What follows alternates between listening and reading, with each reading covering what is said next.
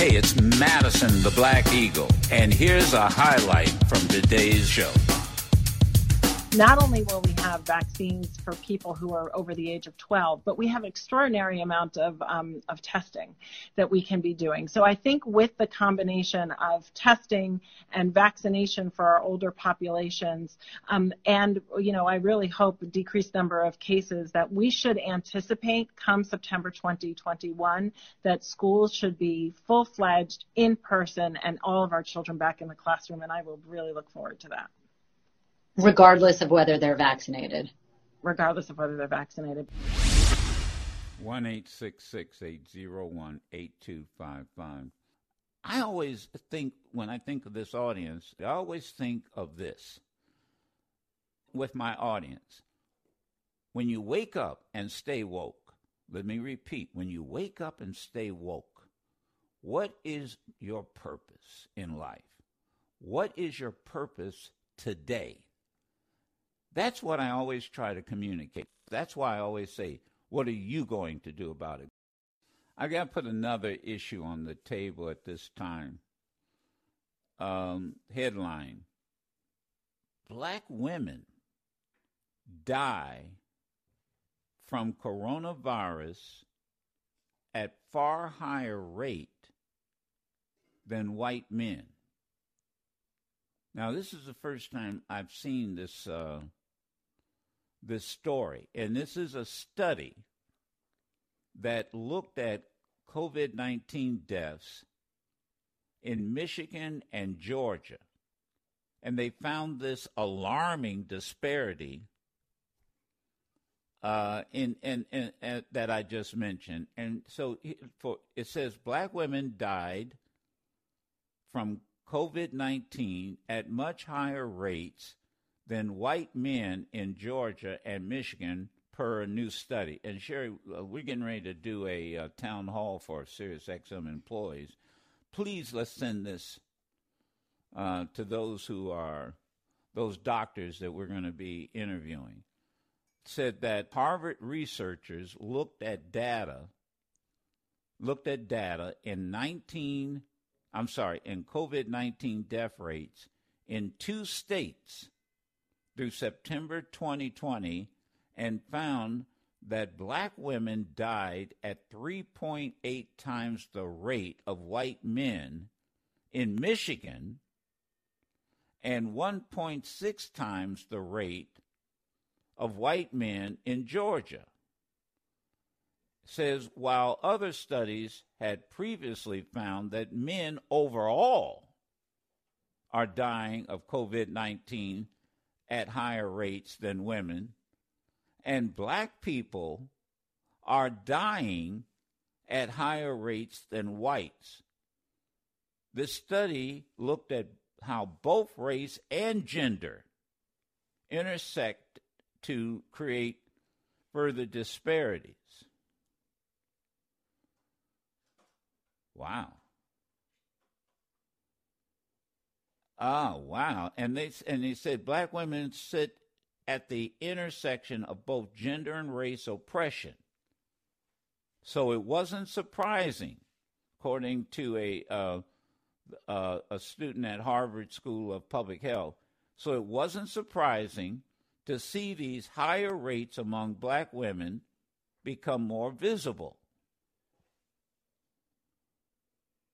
That doesn't surprise me either, Joe. I know that black women, we have been abused by the healthcare system, neglected by the healthcare system for a long time. I mean, black women are 300% more likely to die from childbirth than white women. So, I mean, that statistic makes sense.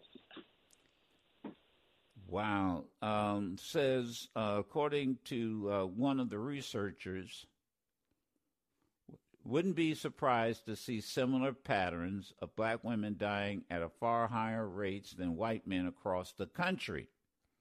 Now, this again was just Georgia and Michigan. What she's saying is, this researcher is saying, is that if we start looking at these the same at some similar data, this may be not this may go beyond Michigan and Georgia. And this goes this speaks to what McKinsey was talking about. Quote, because of the long history of racism and structural gender racism. I wouldn't be surprised, said one of the researchers, to see similar patterns that exist across the country. There might be different degrees of magnitude, researchers said.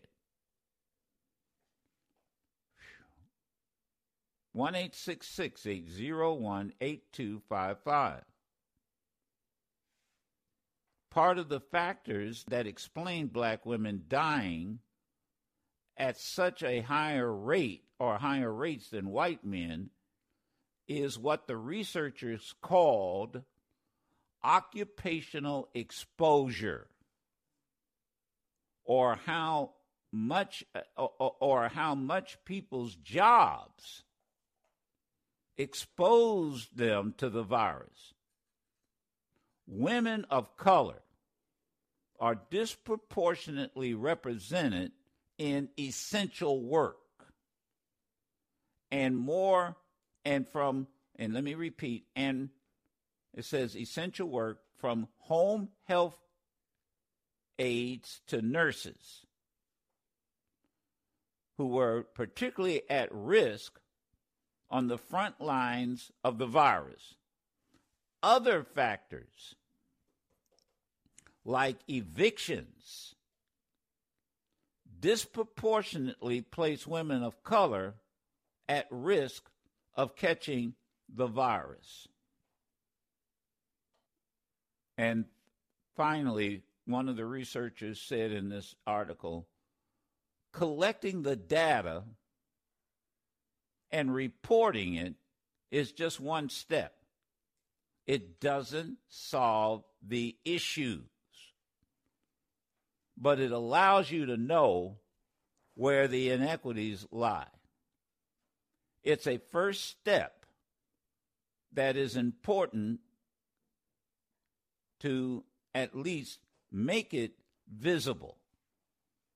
And by the way, then try to determine what resources should be devoted. That's what we're doing.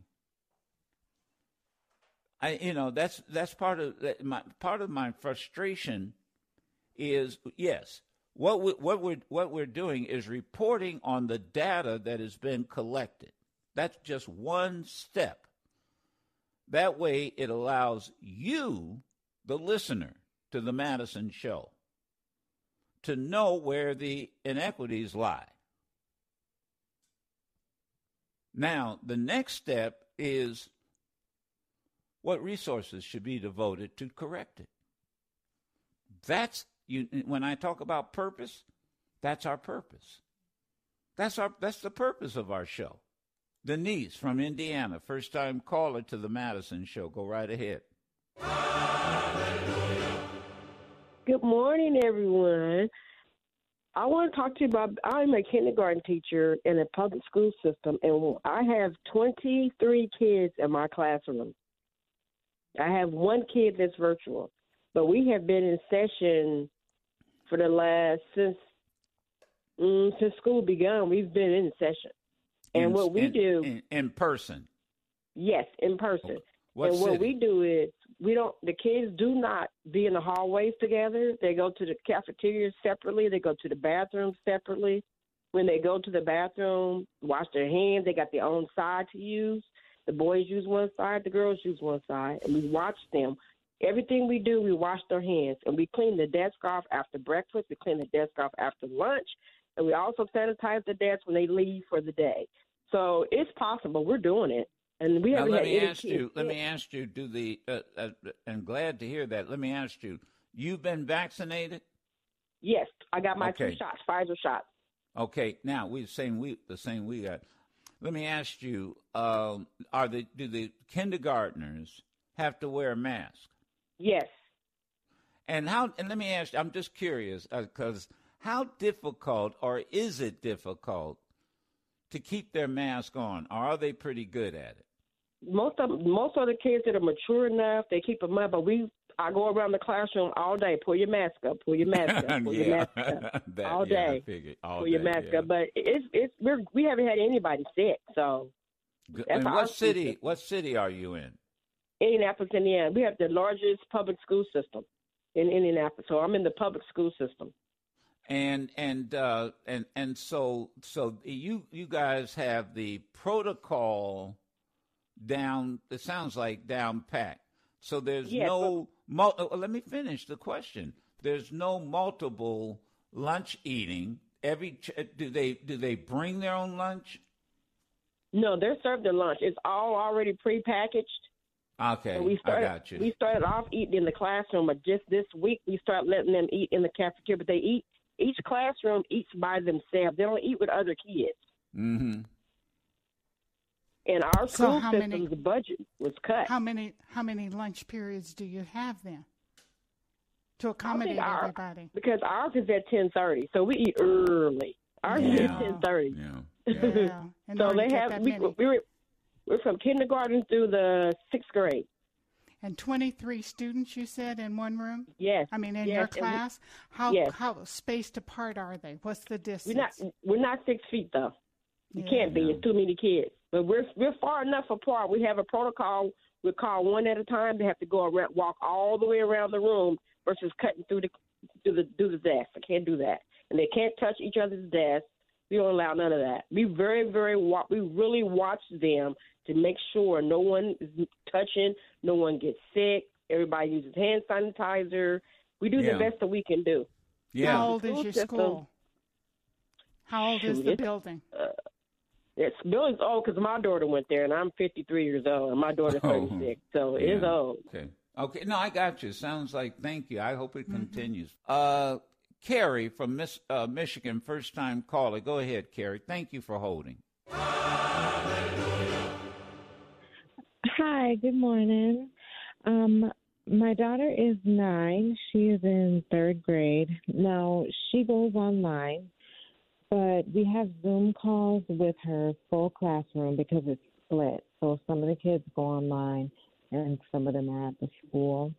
And I just noticed during the Zoom calls, the poor teacher is always having to stop reading the book to say, hey, go back to your square. You got to stay your six feet away. Put your mask back on. You know, it's two teachers to like a class of 20 some kids.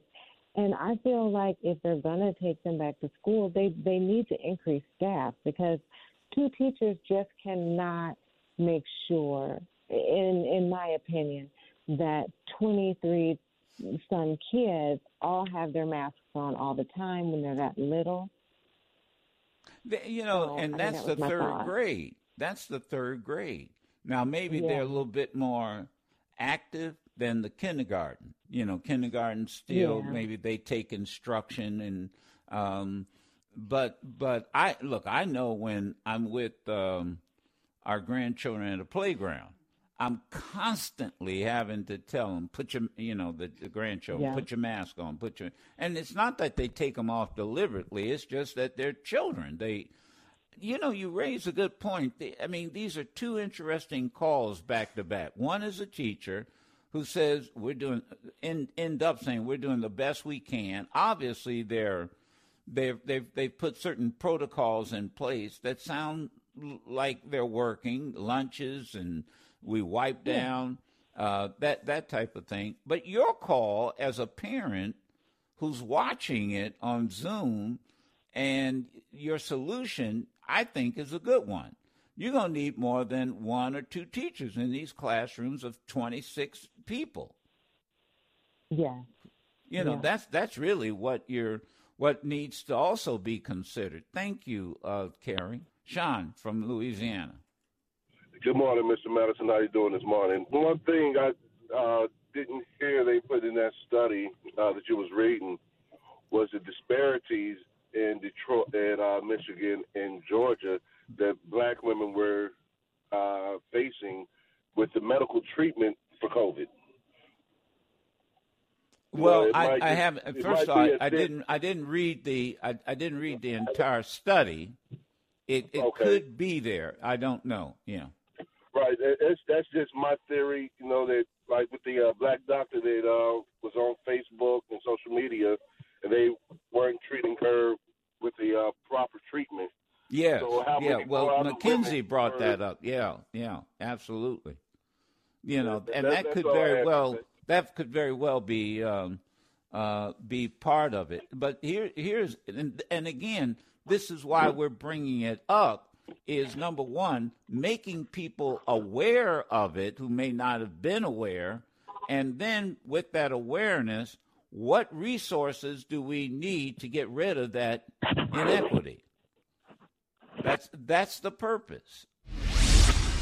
You can listen to yours truly, Madison the Black Eagle, live every Monday through Friday on Sirius XM Urban View Channel 126 or anytime on the Sirius XM app.